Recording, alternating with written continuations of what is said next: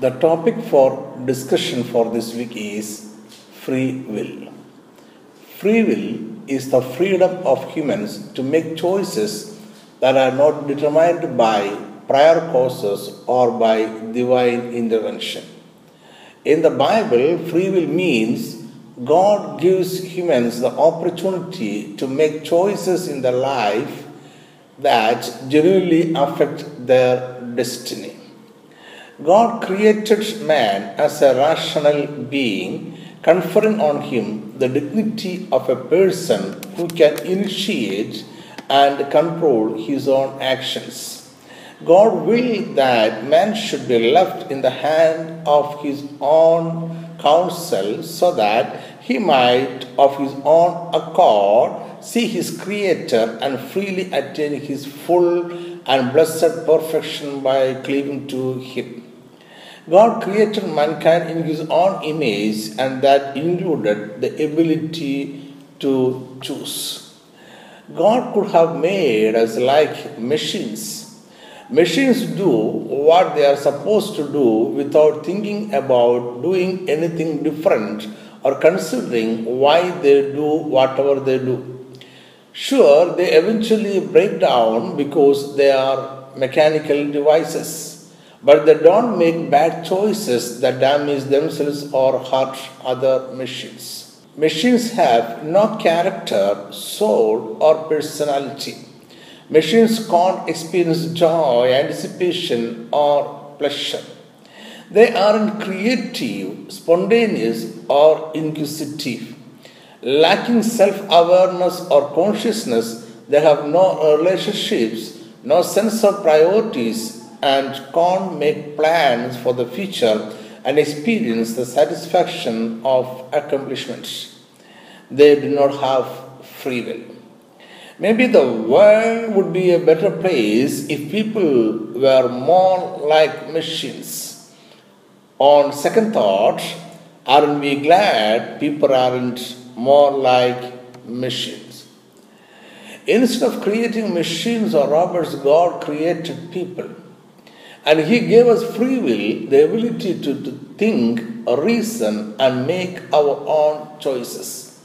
He gives us commands and instructions that show us how He wants us to live, but He allows us to decide whether we will obey.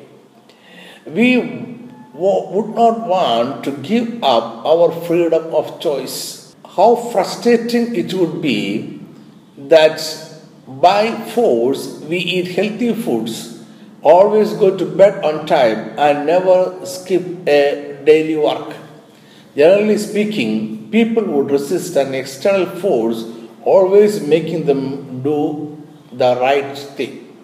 God created us with a free will for a simple reason to fulfill His purpose of creating an eternal spiritual family. He wants His children to choose to be like Him. Human free will is manifested in the fact that God gives us choices and calls us to choose the best way. To give just a few illustrations, notice the way God talks to the Israelites when finalizing the Mosaic covenant with them at the end of Deuteronomy.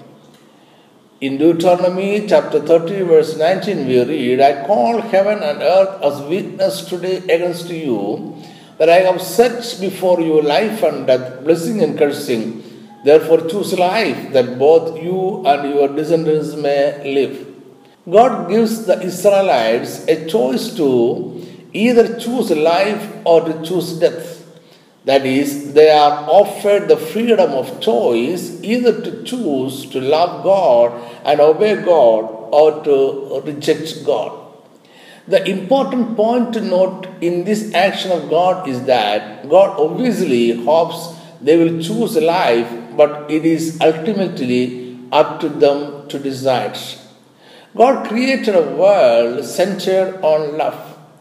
None can get love by force, Force can excuse a pretense of love and respect from a person, but not real love. God wanted His people to love Him with their whole heart, mind, and soul, and that must pour out spontaneously from the heart of man. So God offered free will to choose to love Him or reject Him, hoping the people to love Him. Another way Scripture reveals the humans are free is by depicting them as the originators of their own free actions. For example, Jesus taught that in Luke chapter 6, verse 45 A good man, after the good treasure of his heart, brings forth good, and an evil man, out of the evil treasure of his heart, brings forth evil. For out of the abundance of the heart, his mouth speaks. Similarly, Jesus taught that evil comes out of the person's own heart. Matthew chapter 15, verse 19. For out of the heart proceed evil thoughts, murders, adulteries, fornications, thefts, false witness, blasphemies. These are not things that God in any sense desires from a man. They originate in a person's own The Bible is very clear that we not only have the ability to choose, we also have the responsibility to choose wisely. In the Old Testament, God chose Israel as a nation, but individuals within the nation still more a responsibility and obligation to choose God and um, obey God. And individuals outside of Israel are also uh, able to choose and believe and follow God. Thus, Rahab and Ruth chose to worship Yahweh.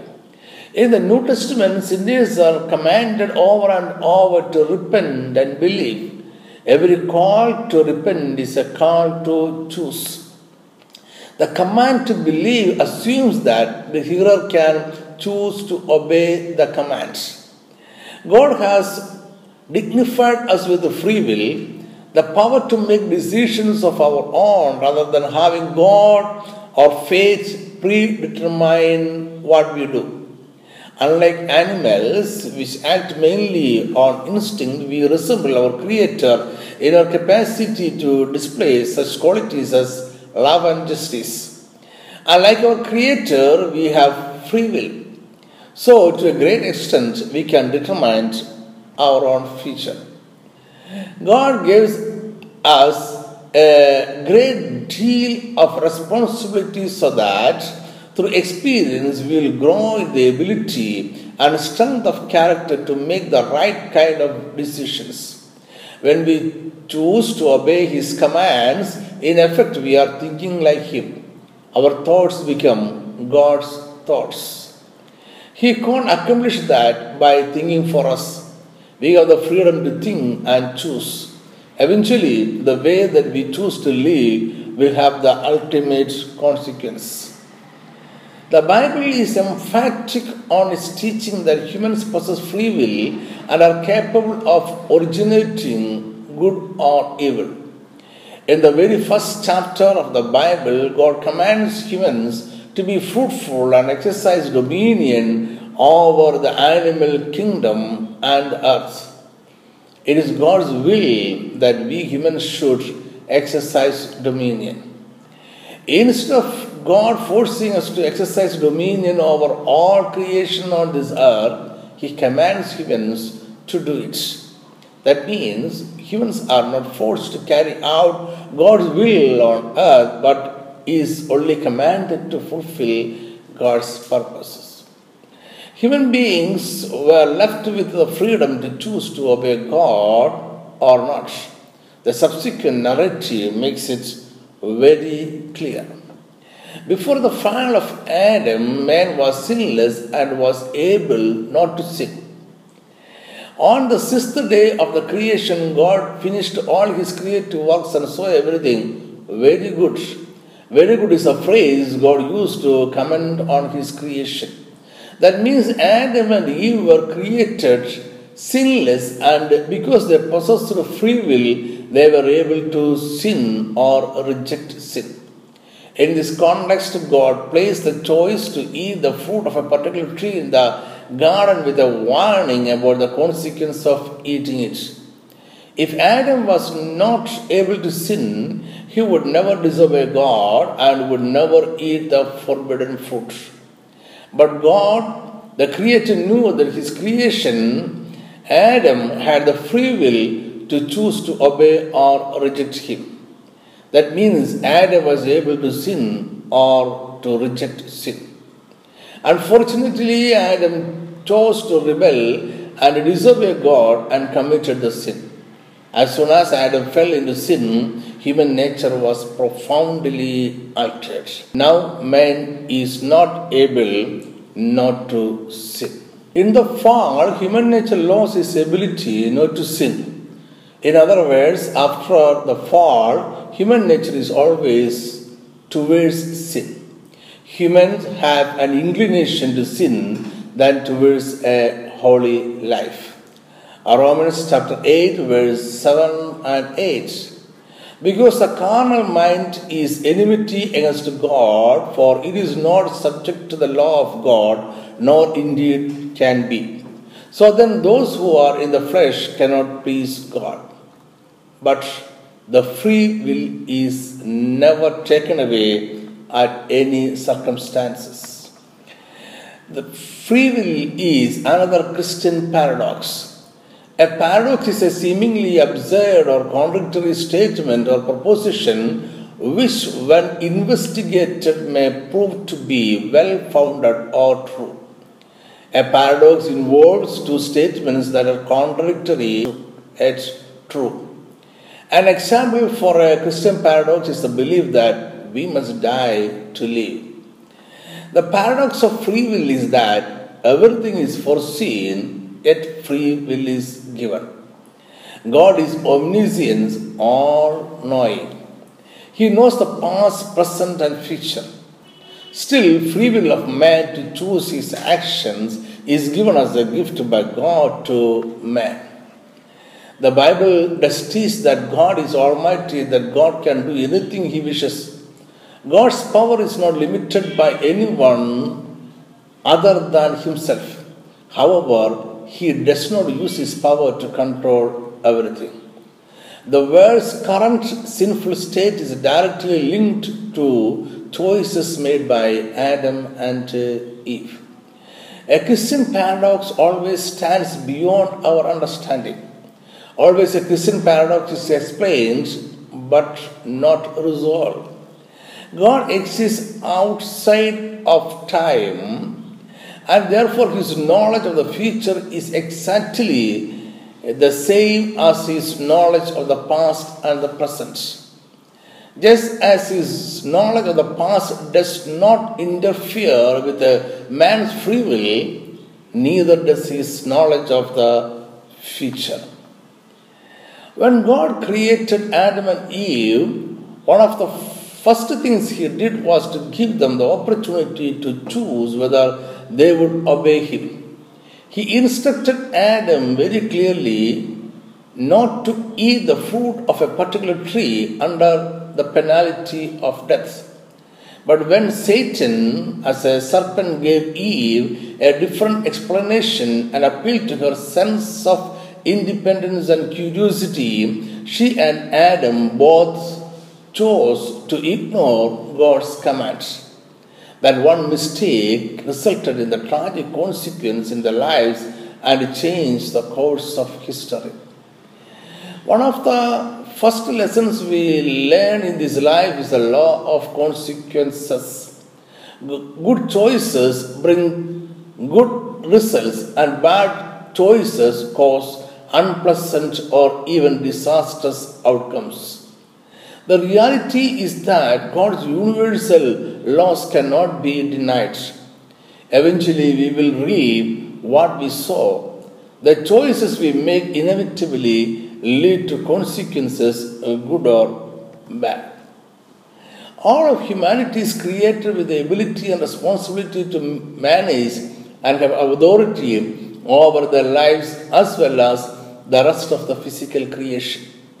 When we choose to obey, His commands, we are thinking and acting according to God's thoughts. God can't think or act for us or instead of us. Eventually, the way that we choose to live will have the ultimate consequences. Just before Israel entered the land that had been promised to them, God instructed Moses to gather the nation to remind them of choices and consequences. In Deuteronomy chapter 29 and 30, Moses summarized the blessings that would result from obedience and the curses that would come about if they disobeyed. Sadly, much of the rest of the Old Testament details the wrong choices and the bad decisions the people of Israel made. They did indeed suffer the consequences of all these mistakes. Individually and as a nation, they suffered terribly. One might reason that God could have intervened to make it impossible for them to fall. But God's purpose for them was that they should choose to obey Him. The commands, promises, and warnings given to Israel apply to all of us today. God sets before us all life and death, good and evil, blessing and cursing. As free moral agents created with a free will, how to live is our choice. God, of course, says that we choose to be like Him, meaning that we choose to obey His commands. When we make the choice, God ultimately will bless us. If we choose to disobey, there will be tragic consequences. That means there are consequences for all our actions, both good and bad. If we want the good results of life, we must be willing to exercise our free will to choose to live each day honoring God through obedience. Those who choose to be selfish and disobedient will reap the consequence of sin. God gave us the gift of free choice so that He would know what kind of person each of us choose to be. However, free will does not mean that mankind can do anything he pleases. Our choices are limited to what is in keeping with our nature. For example, a man may choose to walk across a bridge or not to walk, across that bridge. What he may not choose is to fly over the bridge because his nature prevents him from flying. In a similar way, a man cannot choose to make himself righteous. His sinful nature prevents him from cancelling his guilt. Because as free agents, man chooses to disobey God. Many things in God's plans don't get accomplished, and many evils God wishes to prevent take place in this world. Yet, because God is infinitely wise and retains overall control of the cosmos, we can rest assured that His promise to eventually overcome all opposition and, and uh, achieve his purposes will come to pass. Let me conclude this short message with a few more sentences. God has given us all the absolute ability to make choices in our life. We have the ability to choose good or evil, right or wrong. Unfortunately, from the beginning of time, we have chosen evil quite often.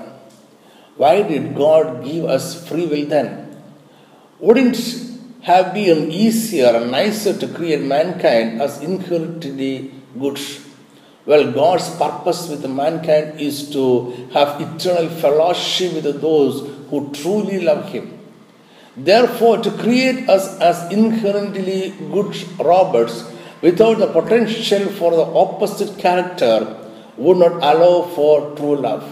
For only love that comes from a free choice of the will is true love. Voluntary choice is the key.